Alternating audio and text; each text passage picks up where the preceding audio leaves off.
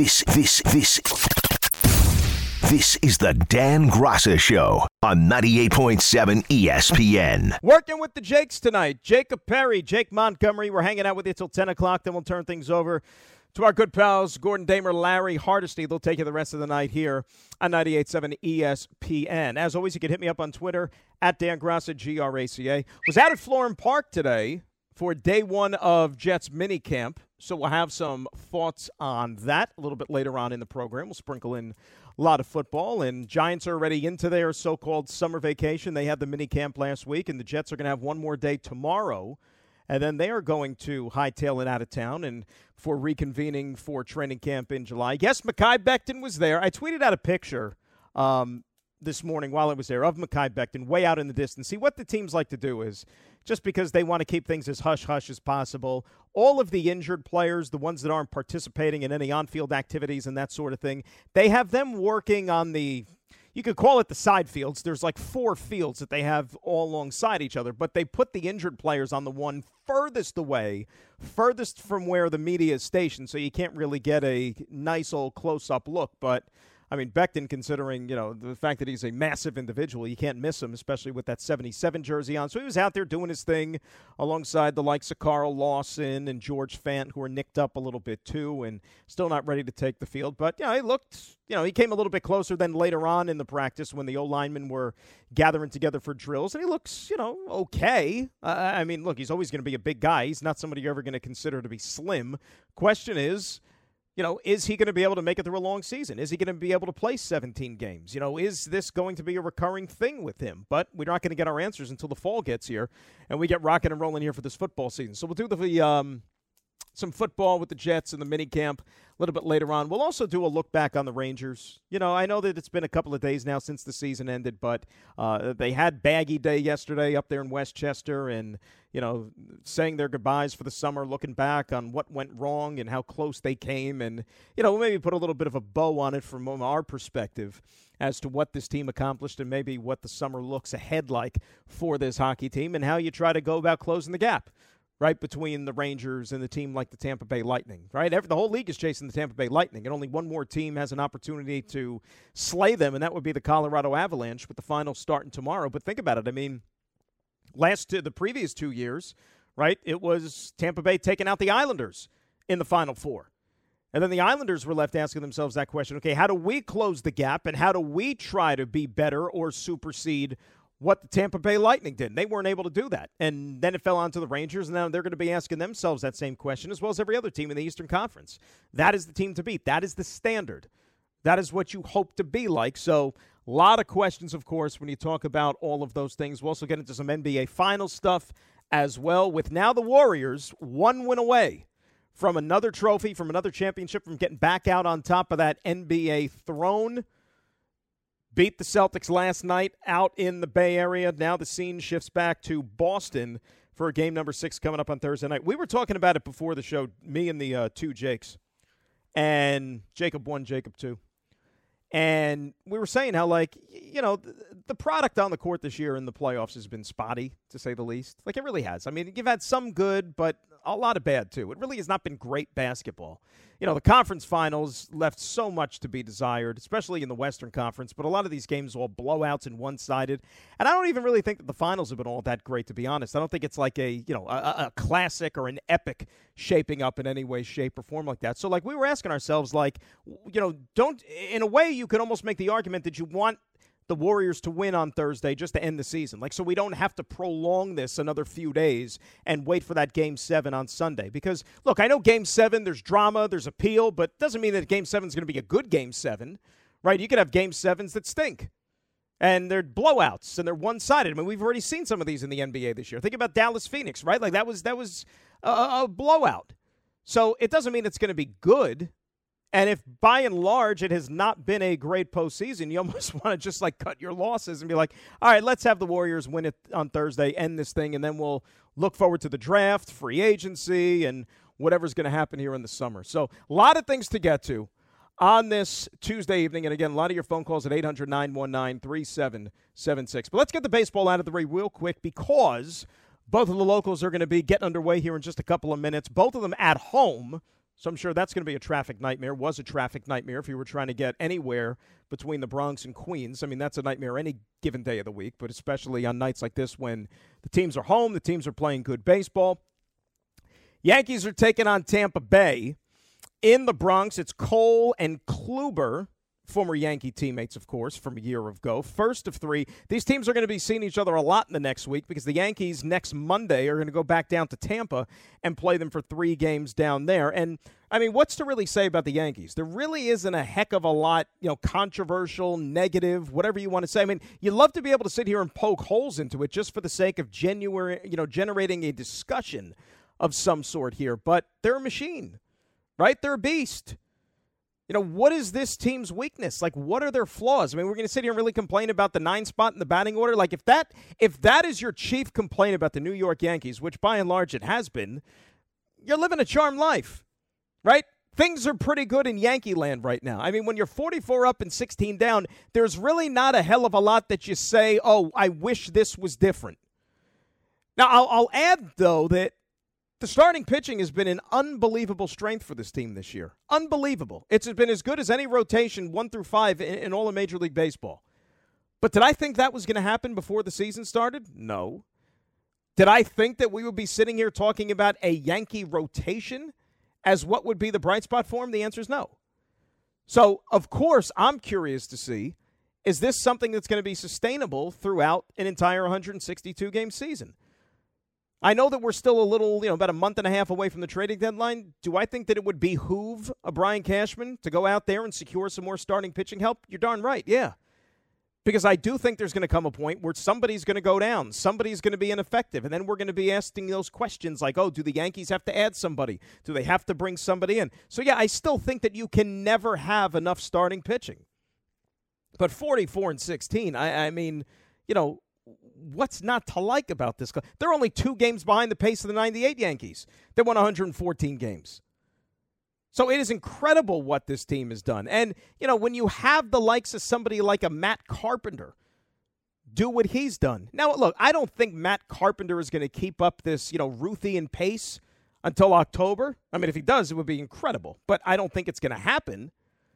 But what he's been able to give you for the last, what, two, three weeks he's been a Yankee, I mean, that's probably more than anybody even bargained for. I mean, there was a better than good chance that Matt Carpenter wasn't even going to be on this team by this point, that he'd already be gone.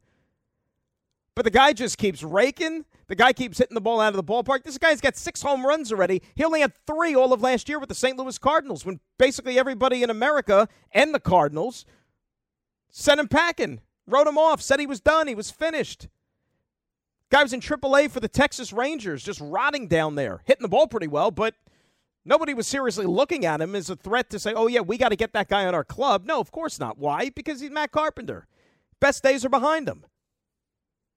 So this is the epitome of catching lightning in a bottle and what we've seen here with the stash. And this is an intriguing game tonight, though, for Cole, in all seriousness. Because the last time he went out there in Minnesota last week, he got lit up like a Christmas tree. You know, giving up the home runs left and right, didn't even make it out of the third inning. This is a big start for Cole tonight. I'll be honest with you.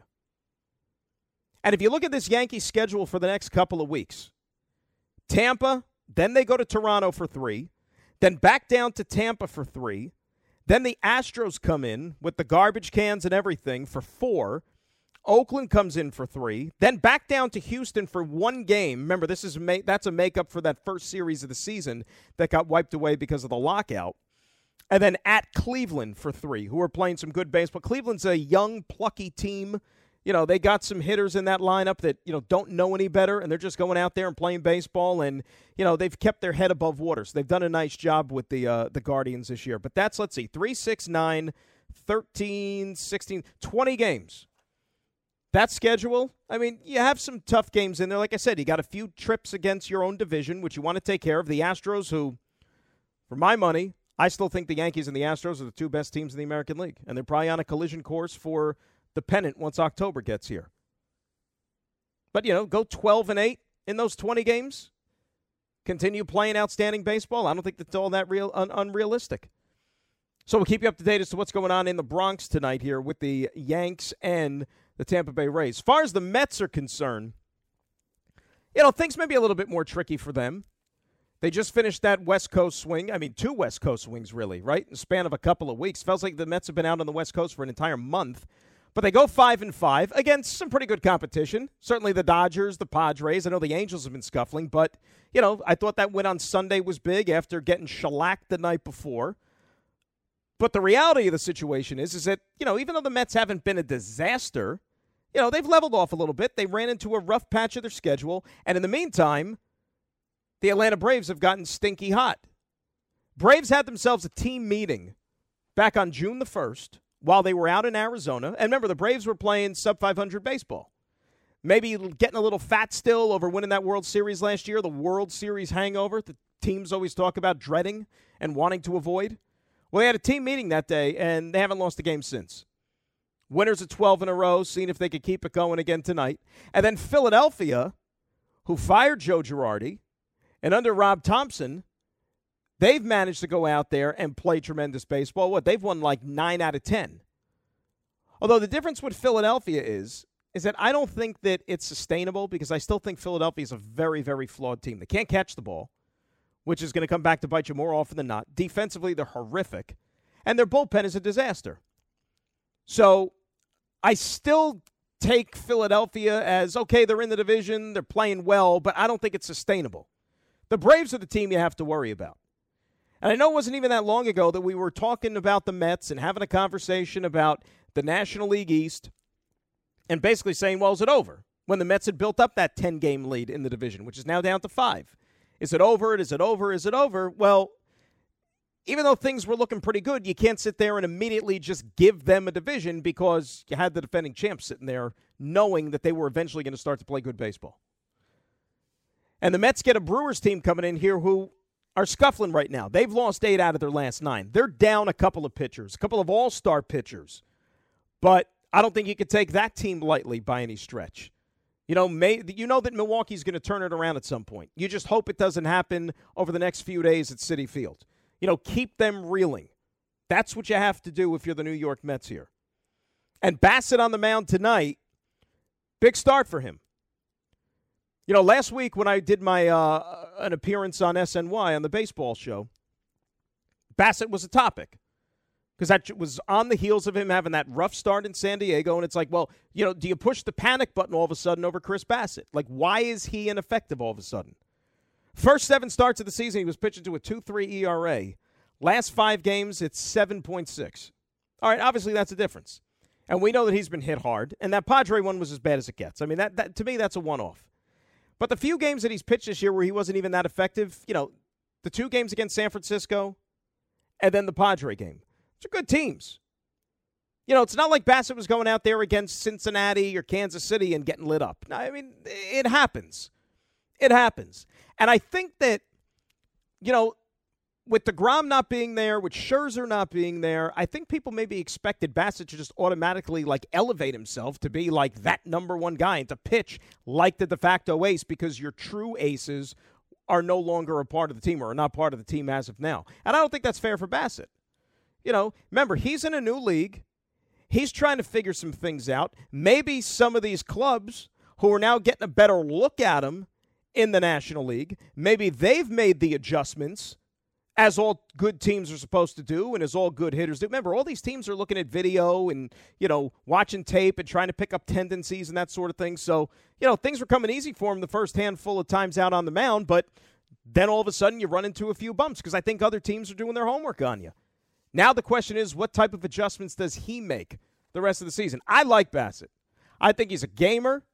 I think that's a guy you want on your team. I think he fits perfectly on this club, settling into the middle of that rotation. He's not an ace. He's not a one. He's not a two. He's a middle of the rotation type of guy. I think the Mets are lucky to have him. And you know what? Pretty soon, hopefully you get Scherzer back. Hopefully you get DeGrom back, and things are all good all over again. Jets had mini camp today out at Florham Park. Beautiful day for football. It's still, you know, I got to be honest with you. I mean, it's mini camp, it's mandatory, so everybody's expected to be there, and everybody was there. Not everybody was participating. Like I told you, some of the injured guys they go easy on. You know, like the you know Bectons and Fants and Carl Lawson was working off to the side. Um, C.J. Uzomah, same thing. So but they're not wearing any pads. So it's really hard to get a true gauge as to okay what's happening. I mean, to be honest with you, the only difference between and I've you know been to them all. The only difference between the OTAs and the minicamp is that one is mandatory and the OTAs aren't. That's the only difference because nobody's wearing pads, nobody's really doing anything in terms of contact and things like that. It's you know you're in shorts and you know the practice jersey and wearing a helmet. That's that's all you're doing. You know, some seven on seven stuff. But I will say this, having watched the entire offseason and getting to this point, Zach Wilson probably had his best day today. For what it's worth, you know, for the shorts and t shirt portion of practice, he had his best day. He was decisive. You know, he was locked in more on his receivers. His reads were good. He wasn't afraid to even check it down instead of holding on to the football too long, which clearly was a problem for him last year. Held on the ball way too long at times, but that comes with inexperience. And you hope that some of those things are subsided in year number two. Because, you know, you could be as excited as anybody if you're a Jet fan about the additions this team made. And look, on paper, they're a better team, right? We've talked about this a lot, you and I. They're a better team.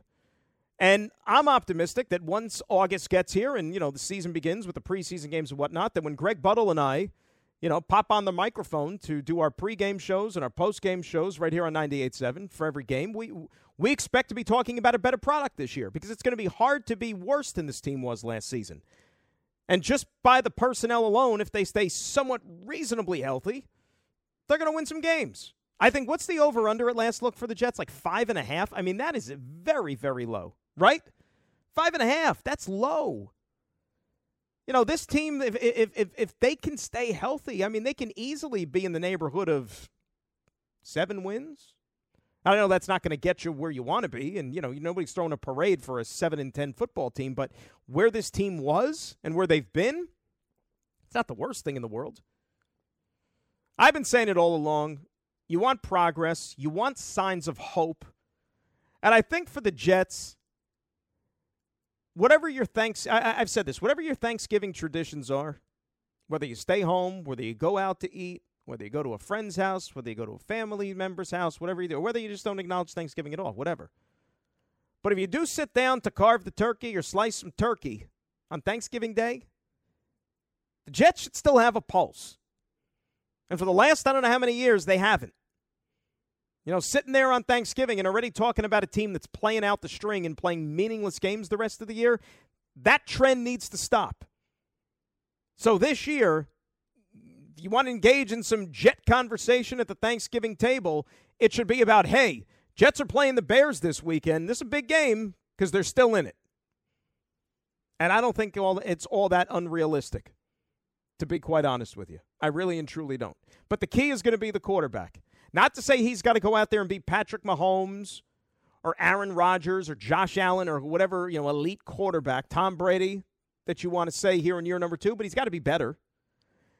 Because every move this team made, every improvement they may have made on paper and with the depth chart, none of it will matter if the quarterback is still stuck in neutral from what we saw in his rookie season.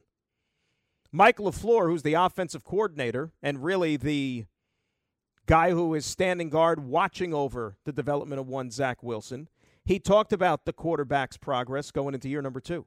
Year one for an offense, year one for a staff, year one for a rookie quarterback. There's not only did he have to learn our terminology and our system, he had to learn just the difference between the college game and the NFL game. And you're trying to simulate that in May and June, which, you know, the speed is one thing, but then you come back in August, now the speed ramps up even a little bit more. And then so just the fact that he knows what to expect come August, come September, you don't have to talk about that as much. You just try to dial in on what matters right now. And that's, you know, making sure we are mastering our, our, our offense and our job as a quarterback, you know, and uh, and that's where I say his mindset and his focus has been um, it's been really cool to watch. Very very different than last year in terms of what what I just talked about.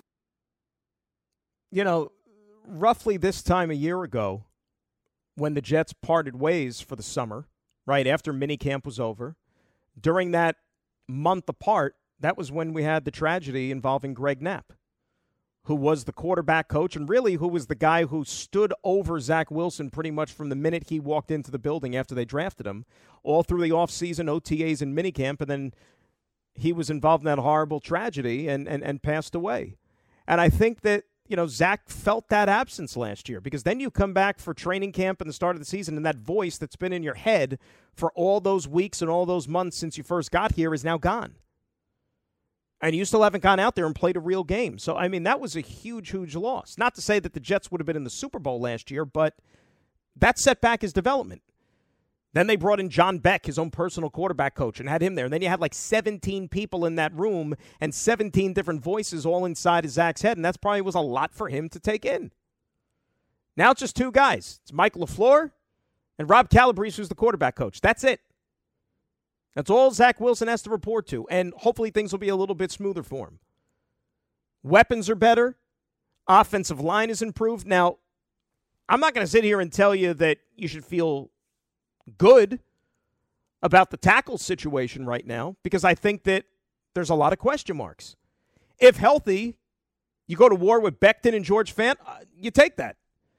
Because I think those guys could play at a high level, but we don't know if they're going to be healthy. Right? And then who's playing left tackle, who's playing right tackle? And when you look at the depth right now at the tackle position for them, like if one of these two guys goes down, who are you putting in there? Right? A lot of unproven players, the Edogas, the McDermotts, guys like that. They, they they need some help. That's why Riley Reiff was in town last week.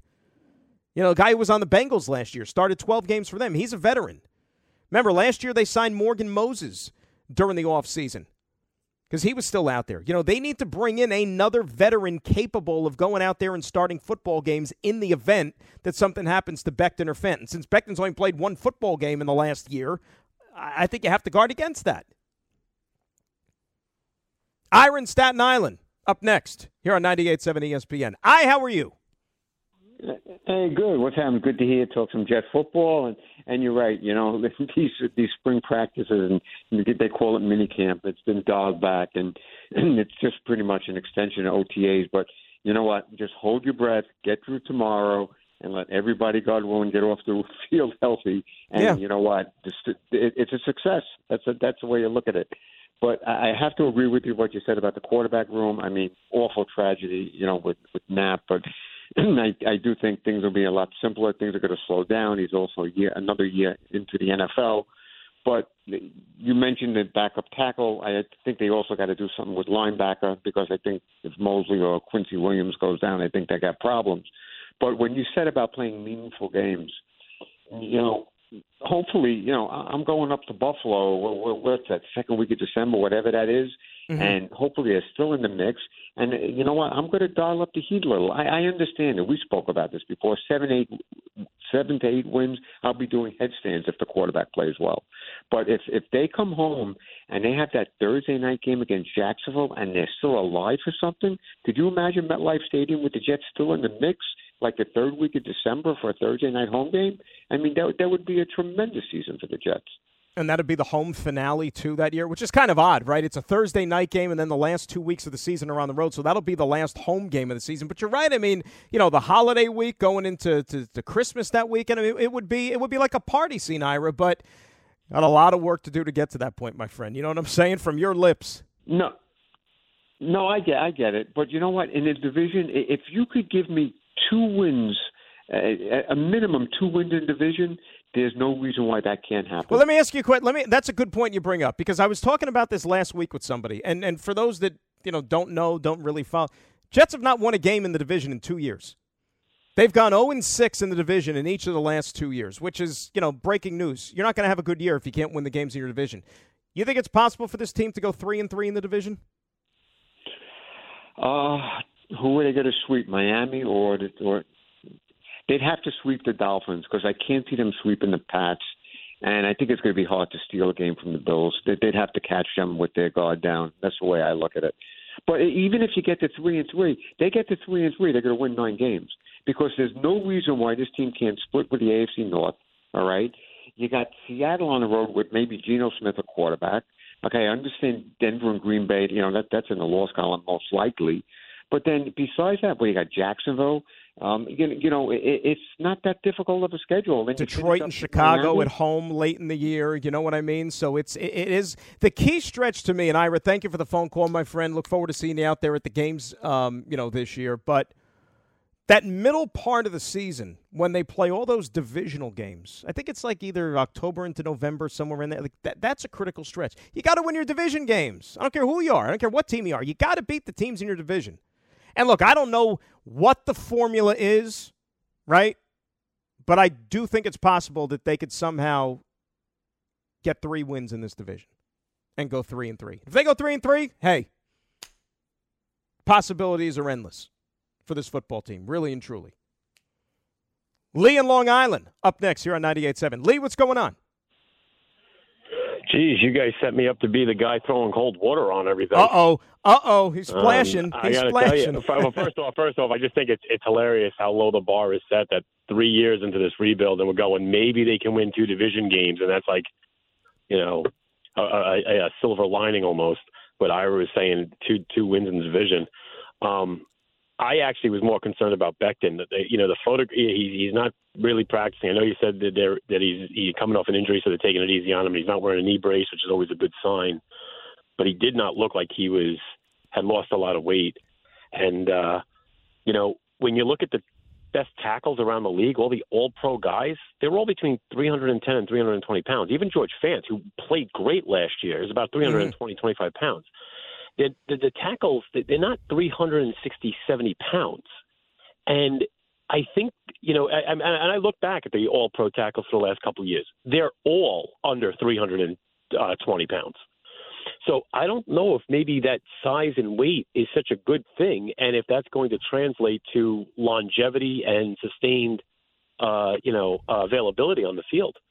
Um, well, I, I mean, I Lee, that's, that's, how it used to be. Reasonable remember, like to your point, you know, back in the day, these left tackles, you know, the Jonathan Ogdens, the Anthony Munozes, guys like that, they were you know, Willie Roaf. These guys were monsters because. You know, a, a, back in the day, also those I, I, think defensive ends and linemen were more like bulk and brawn. Now they're more like longer, leaner. It's more speed and power. You know what I mean? As opposed to just like you know bull rushing you over like you know the Reggie White used to do and Bruce Smith and guys like that. It's a little bit different. So, yeah, maybe these guys are a little sleeker, to be quite honest with you, but it still doesn't mean that you can't go out there and still be effective. But that's also one of the reasons. Like, remember a couple of years ago when Becton was drafted in 2020?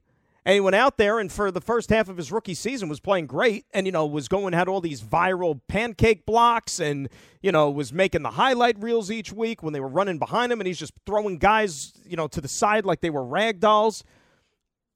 That's also the reason, though, why he was the third tackle that came off the board that year in the first round. Remember, there was like the four big ones: Jedrick Wills, Tristan Wirfs, Andrew Thomas, and and Becton. You know which one was going to go, and then everybody thought Jets got a steal because he was the third guy that came off the board. Well, the reason he dropped to where he did was because there was that question about his durability, as to whether or not he was going to be able to stay healthy you know, because he was so massive, and would he be able to keep his weight under control playing in the National Football League? And, you know, should he get injured, how would that curtail his rehab and getting back out on the field? And, you know, we saw what happened. Remember, guys, when he had that injury last year in week one in Carolina, they said that was like a six week injury, or six, if he had surgery, it was like a six to eight week injury.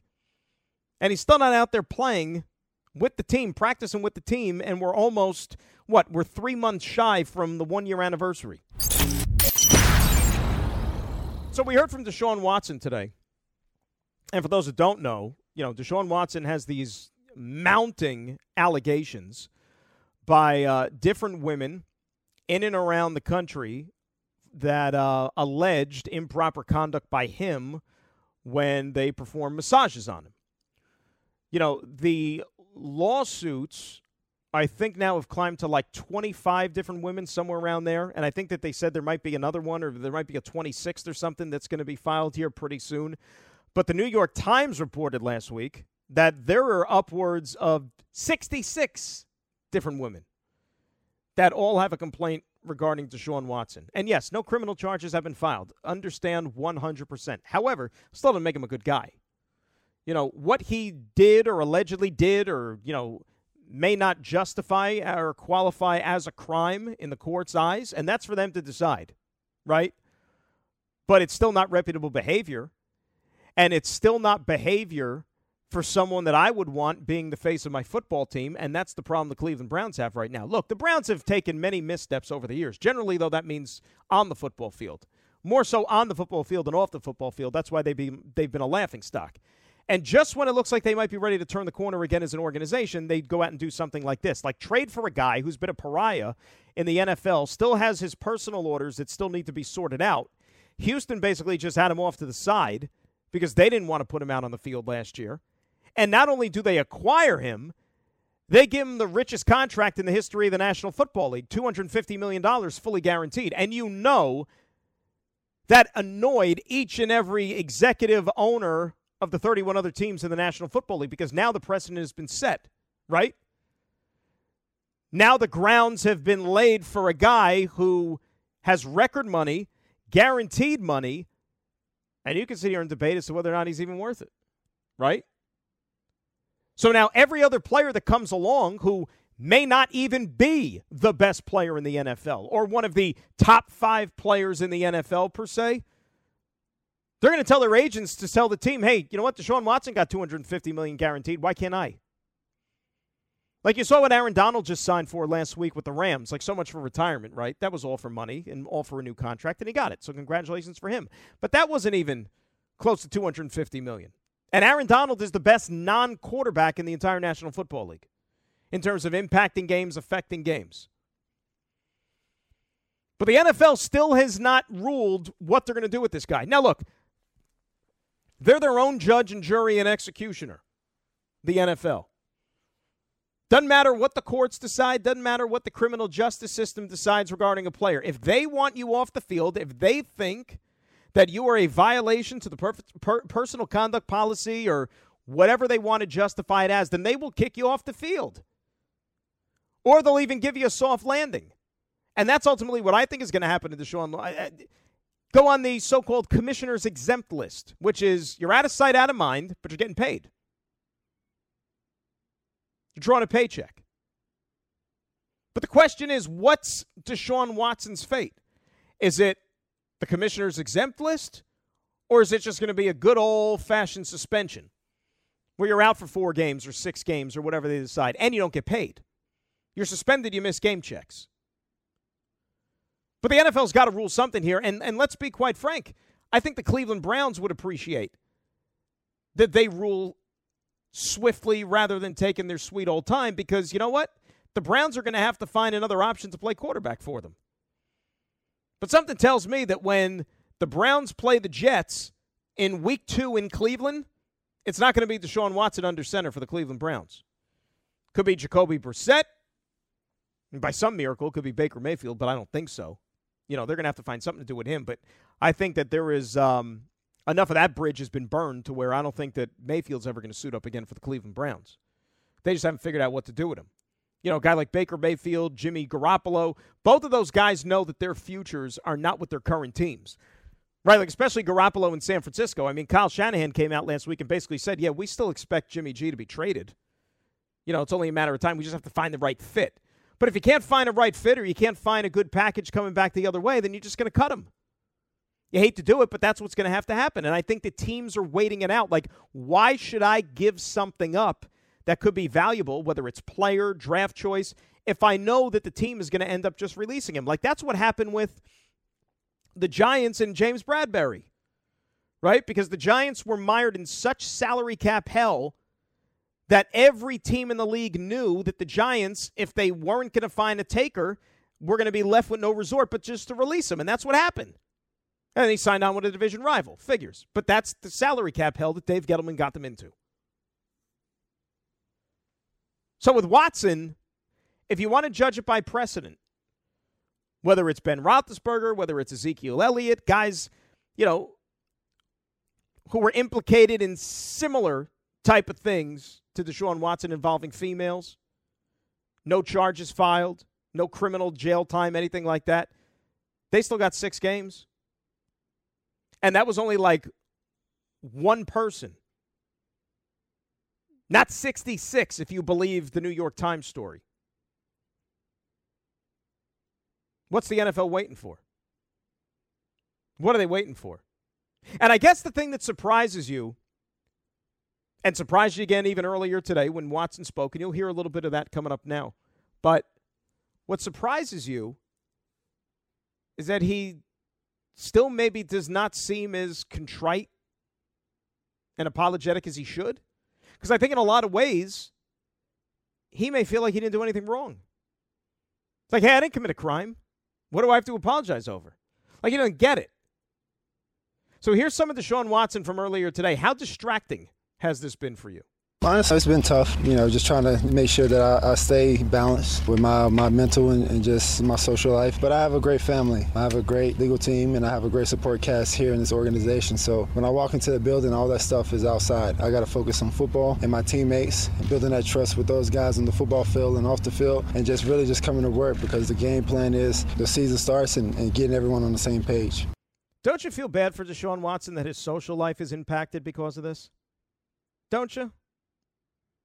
Talk about a guy who can't catch a break.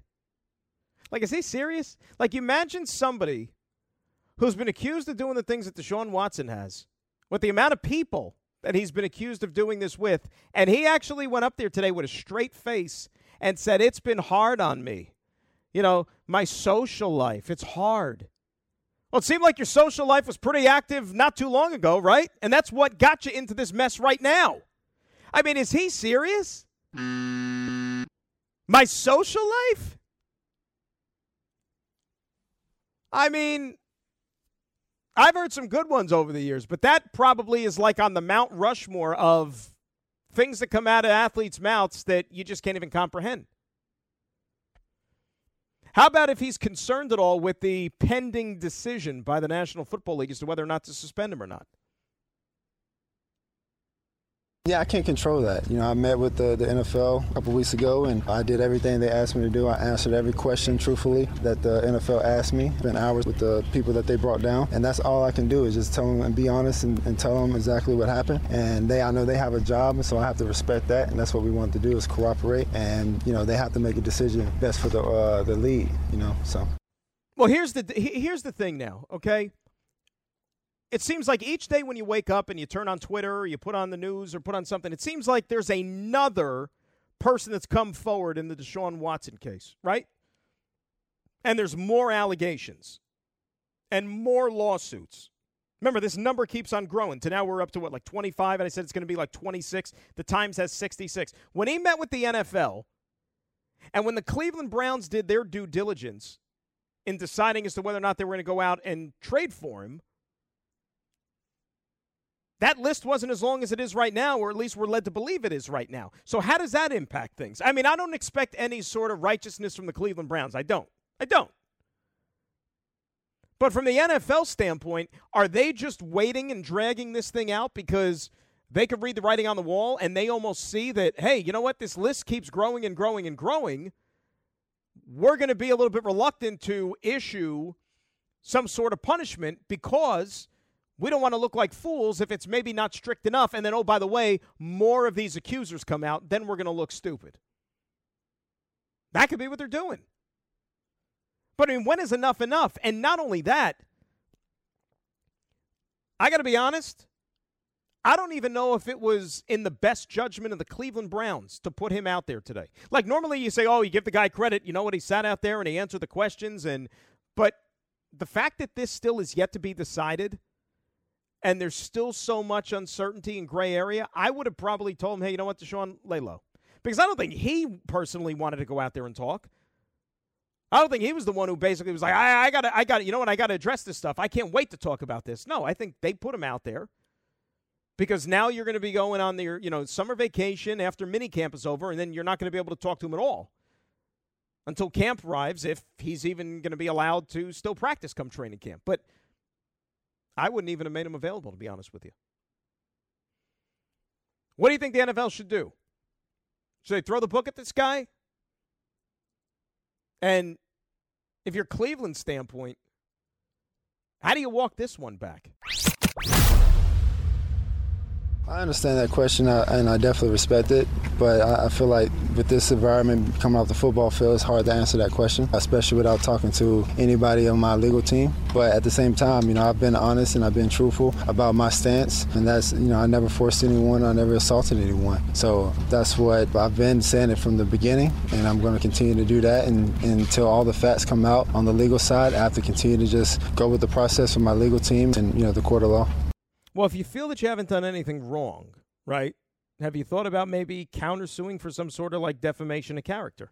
I understand that, and I know these allegations is very is very serious, and you know you have to respect that and everything that goes with it, and it impacts so many people, not just me and my family and this organization, but people that outside in the community, this fan base, people from the Houston fan base, anyone that was you know a fan of mine. But uh, as far as that, um, I haven't got into any of that. My biggest thing is just wanting to clear my name so I can get back, you know, being in an environment that you know I'm most comfortable in, and that's being in the community and helping people and being that role model and leader, uh, and also being on the football field with my teammates and try to win ball games. So.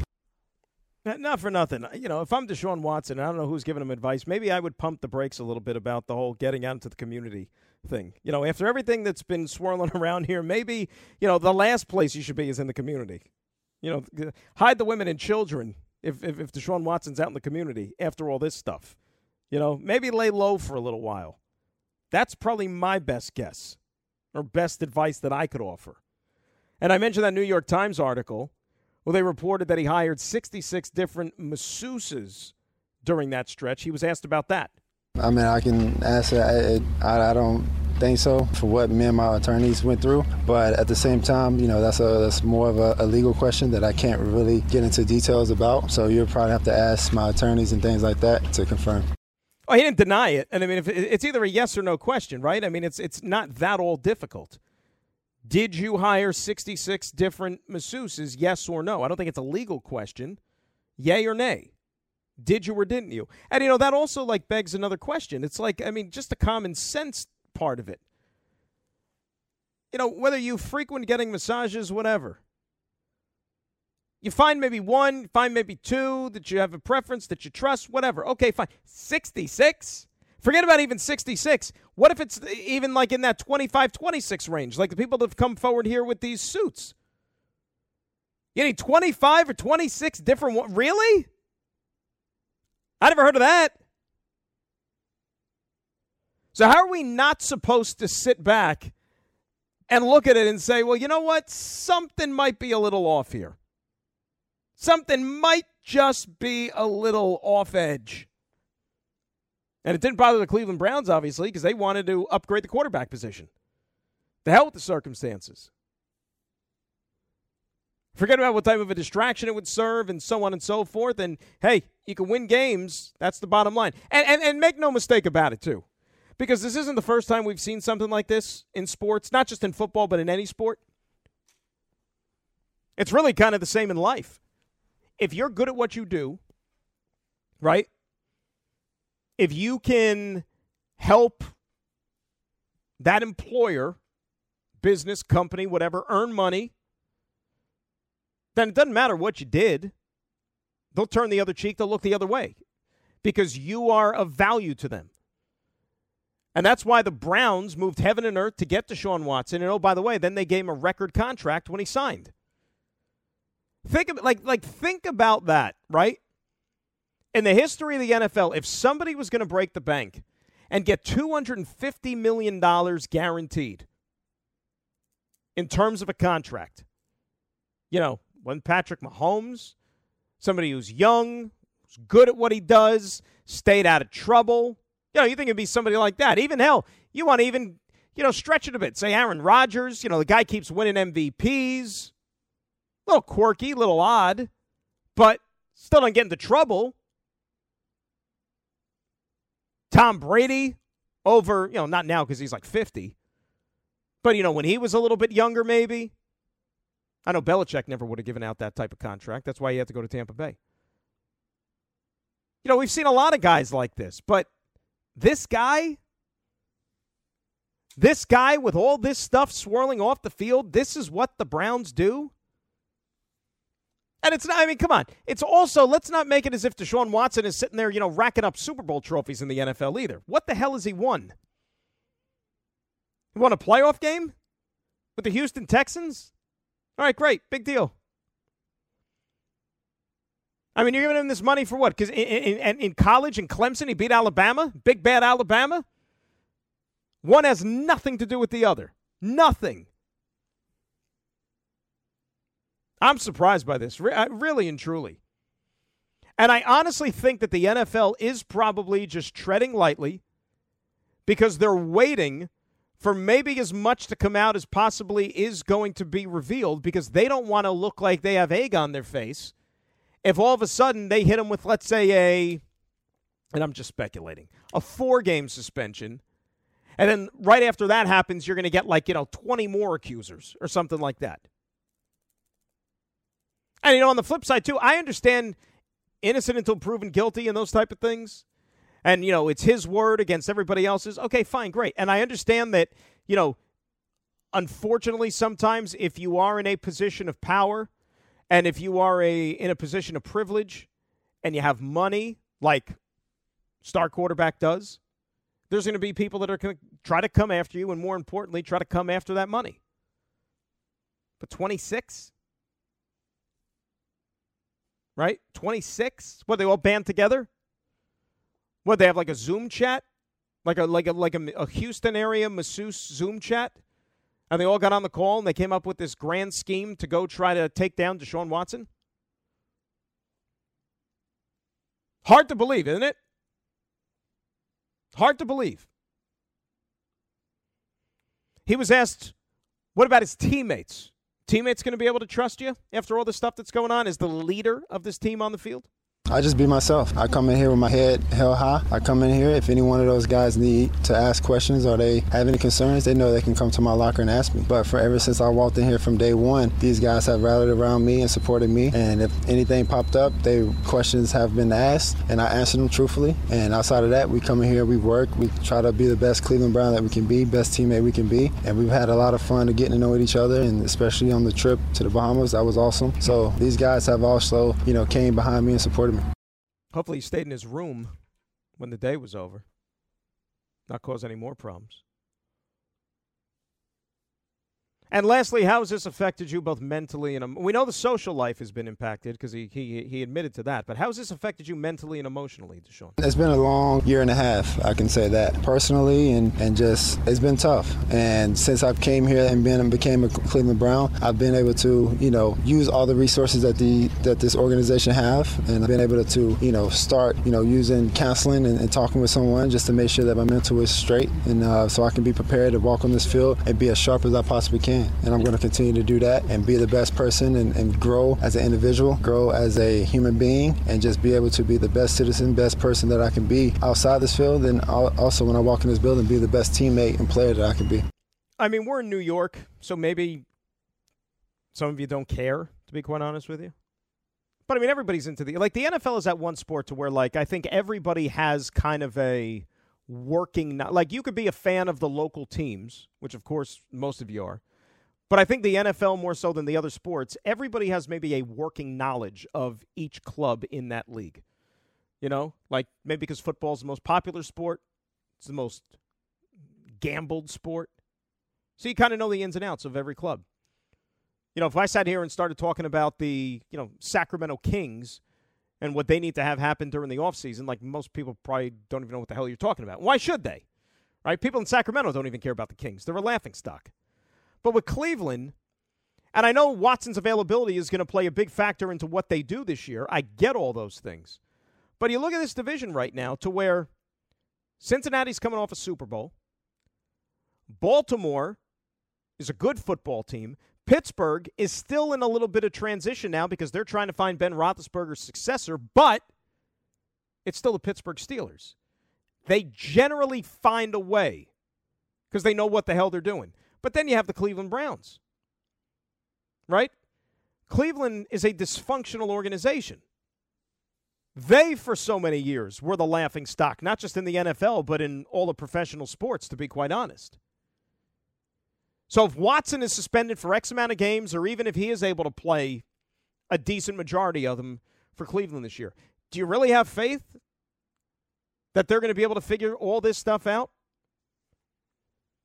I think this team might be no better than a third place club in the division. Because I think Cincinnati and Baltimore are probably the top two. I say Baltimore one. That is if Lamar is around and playing. And then I'd say Cincinnati. The other, you know, Cleveland has to earn it, and Pittsburgh. Pittsburgh just has too much uncertainty right now at quarterback. I don't know what they're going to do. I don't trust Mitchell Trubisky. Kenny Pickett. Nobody knows what the hell he's going to be. But then you just give him the benefit of the doubt and say, "Oh, it's the Steelers." If that's the case, what the Browns going to finish fourth? I, I I can't see that happening. I'd like it, but I don't know if I could go that far. We know the Rangers' season is finished, unfortunately. Do a nice little reflection on the blue shirts and what could have been. You know, I know it's been a few days already. What Saturday? I mean, tonight. Let's be real. I'm sure if you're a Ranger fan, you probably at least have had the thought once or twice throughout the day that, oh, yeah, tonight should have been game seven or could have been game seven. You know, some of you might have tickets for that game tonight. You thought you were spending this Tuesday night at Madison Square Garden, not listening to me.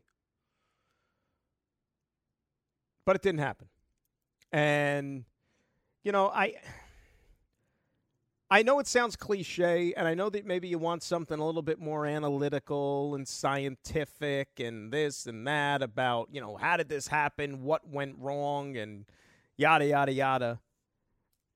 I got to be honest with you. I mean, if you watch this team all season and you watch this team even through the playoffs and what they accomplished and what they were asked to do and what adversity they faced the only real way you could slice it is I think the Rangers just ran out of gas. They got they ran out of gas and they lost to a better team. Right? They lost to a team that's been through these wars before. A team that was way more experienced in these type of situations. I mean, the Tampa Bay Lightning, remember, they're four wins away from a third straight cup. You know the last time that happened? Yeah. You don't have to go too far. Long Island, but it was, you know, 40 years ago. Team's won 11 straight playoff series. They know what they're doing. And I guess the whole woulda, coulda, shoulda moment of the whole thing is probably game three, right? Game three, that Sunday afternoon down in Tampa. Rangers had themselves a 2 0 lead. And I mean, whether it was you're on social media, you're paying attention and keeping tabs as to, you know, what's happening and, and you're just like basking in the euphoria, whether you were one of those watch parties that they had in and around the city. Like at two nothing in game three, you're sitting there saying to yourself, like, oh my God, we're going to the Stanley Cup finals. And I remember tweeting out something at the time saying, like, I, in a million years did I ever think the series would play out this way. Not that the Rangers would just win, but they would win so decisive and it would be almost like a rout. And that's what was playing out over the first two and a half games of this series. But then it switched, right? Then you had that change. And they couldn't stop it. And it was like a steamroll. And even that Stamkos goal, you know, the first one on Saturday night, that's a shot that Igor stops maybe 99 out of 100 times. Stamkos' entry into the zone, Igor wasn't even screened on the play. It was just, you know, a routine shot at the net, and he whiffed on it. And that's like the only goal that he has given up along those lines, like all season long. And that's what happens when you play 82 games in the regular season. Not that Igor played all 82 games, but – when you play an 82 game season, when you have a seven game dogfight against the Pittsburgh Pick. Let's be real, right? Like when you look back on this playoff journey, the most emotional, the most taxing, I think the most difficult, the most grueling series was the Pittsburgh one. I mean, it goes without saying, right? And that usually doesn't happen in round one, but that's what happened with the Rangers. Even more so than the series they lost. I mean, that Pittsburgh series took a hell of a lot out of this team. It's almost a miracle that they found a way to beat a Carolina in game seven again in Carolina. And ultimately, it took the Stanley Cup champions to bounce them from this tournament. And you can tell how much it hurt some of these guys. You know, I, I mean, I don't know if you heard any of the sound from breakup day yesterday at the Ranger at the MSG facility up there in Westchester. But Chris Kreider, who was pretty sullen after the game on on Saturday, you know, he had 48 hours to let it stew and maybe just to let it, you know, subside a little bit.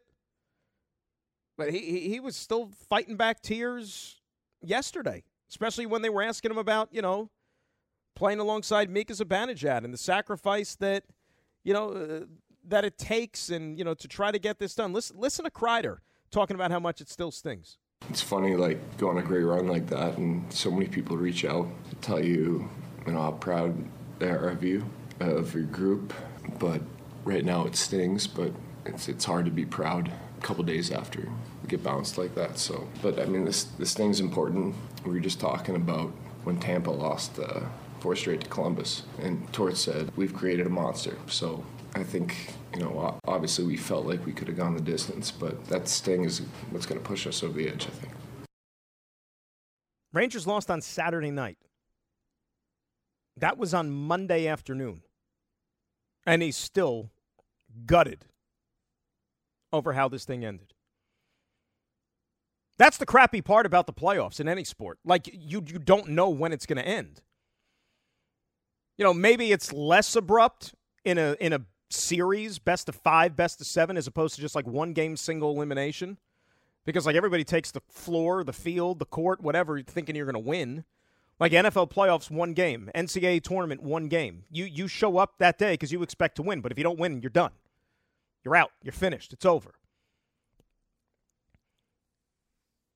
And the Rangers have been so good with their backs against the wall, right? Like facing elimination in the first round, down three games to one, down 3 2 to Carolina, thinking that they would do the exact same thing against Tampa Bay, but they couldn't. And then when they get that big goal to tie it up, you're thinking, oh, it might happen. It might happen. And then before you were even back in your seat, Tampa retakes the lead again. On a goal that, again, think about that goal. Igor couldn't secure the puck in his glove. That's what happens from playing an additional, you know, 20 games over a long season, an additional 20 games and, you know, an extra month and a half of hockey. Not as strong as you are in October and November. And some things like that happen. Kreider had himself a career season, 50 plus goals. And in the postseason goals, he and Adam Graves have tied for the franchise lead, single season goal scoring. I mean, that's incredible. Nobody saw that from him at the beginning of the season. Yet here we are. Mika Zibanejad had himself a career season. Let's hear from Mika. He said we didn't quit. No, quit in New York doesn't mean that we will never lose, but the one thing that we didn't do was we did not quit. Even the last game was up to that very last second. And I think that's one of the things I'm most proud of about this, the group and the team that we have. That didn't matter the situation, we knew we were always going to either bounce back or keep fighting. And I think that's that's been obviously one of the biggest reasons why we got so far. And you know, that's um, I've said it before. That's what I love about this team. Gallant did a good job in his first season, right? He really did. Not easy to play here, not easy to coach here with the demands, the scrutiny, and that sort of stuff. And this was a young upstart group who I think that you know people expected to make the playoffs. Like, I mean, okay, that's the that's the goal, make the playoffs, but you win around, great. But maybe anything more than that was unrealistic. It was gravy. And this team was a couple of wins shy of making the Stanley Cup Finals. What about the head coach? Does he think this season was a success? Hundred percent, one hundred percent. Now, did I want to win and be selfish and win my first Stanley Cup? I sure did. A lot of players down there did too, but I'm real happy. I'm leaving here today, going home, and proud of our season. You should, absolutely, you should. It stings. It stinks. You hurt. You feel the pain. All those things, but nobody expected this ride from the Rangers. Like we talk about it all the time. Like while the season was still going. Like to me, from a fan perspective, and you may feel differently the ones that are unexpected are always the ones that are the sweetest. Like nobody expected the Rangers to make the conference finals. That's why it was so much fun. You know? I always said, like, you know, the Giants when they won those two Super Bowls in, in 07 and 11. Nobody expected them to win the Super Bowl. That's why they were so shocking and so unbelievable if you were a Giant fan. Mets going all the way to the World Series in 2015. Nobody saw that happening. They came up short, but they still made the World Series. Still trying to wrap my head around, though, the decision to scratch Kaapo Kakko on Saturday for Dryden Hunt. Dryden Hunt, who hadn't played in a while since the first round. Coach talked about that a little bit, why he scratched Kaapo. Trying to win a hockey game and just dressing my lineup. So when we sit down and talk about our lineup, that's what we do. We love the kid. He's a good player. He's a good young player, but we just thought uh, the best lineup was trying to win that game. Look, he knows his team better than I do. He knows his team better than you do. Any of us do right? He's there every day, behind the scenes, together every single day. They know, you know, the ups, the downs. They know all those things. I thought it was a little maybe out of the box. And look, he looks like a genius. If it works, if the Rangers win the game, hell, Dryden Hunt don't even have to do anything in the game. But if the Rangers win the game, he looks like a genius. But they didn't. And Kakko's a restricted free agent. I can't see him going to another team, even though, you know, things didn't end on the best of notes by getting scratched in the last game of the season, but it happened. So he's a restricted free agent. What's to say that there's going to be a team out there with a lot of cap space and they might decide that, you know what, we want to put a huge offer in front of Kaapo Kakko and we're going to blow him away with an offer, more so for maybe his potential, because it wasn't that long ago he was, you know, the number two overall pick in the draft. Instead of maybe the production that he has shown so far here in his young National Hockey League season. Now, he was, remember, injuries kind of wrecked this season, too. I thought he was playing pretty well before he got hurt. So it's going to be interesting because I'm sure the Rangers have a number in their mind. Right? The other thing too, remember the Rangers, not just with Kakko, but all the other, you know, unrestricteds, restricteds. Rangers only have like about ten million dollars of cap space. Like they have to get Chris Drury has to get really creative about what he can do and what he can't do. Free agency starts on July the 13th, so about a month away. And there's going to be some tough decisions to make. Not everybody's going to be back, as is never the case. But you know, I wonder a guy like Kakko, for example, is there going to be a team? That's just going to put such a ridiculous offer in front of the Rangers and in front of Kakko that the Rangers be like, hey, you know what? Good luck. Push comes to shove, I can't see it, but anything is possible. Anything is possible. And and looking ahead, by the way, next summer, Chytil, Lafreniere, K'Andre Miller are all restricted free agents. So the decisions that Chris Drury and the organization make this summer, you have to also do that with a watchful eye on the summer of 23. And with those three guys that, of course, you're all going to want to keep and lock up and make them part of your core. You know, as far as the unrestricted free agents go, Ryan Strome is probably the trickiest one. They couldn't get something done during the season in terms of an extension. Didn't have a great playoff because he was dealing with an injury, so that limited his production. Strome wants to be here, but you know what? Money talks. There's going to be teams, like I said, in better cap situations than the Rangers that are probably going to put more money in front of Ryan Strome. He's going to have to say, "Do I want to? Do I love it here so much that I'm going to take less?" And if that's the case, let's just say, for argument's sake, that Strome leaves. Did that playoff run, what Filip Chytil did, is that enough to make you say, okay, you're ready to slide up and be the second line center, a top six forward? At some point, he's going to have to be and it might be sooner than maybe we anticipated that being. 800 919 3776. So the Rangers are done. And it kind of got me thinking. Rangers came close. This is the Dan Graca Show on 98.7 ESPN.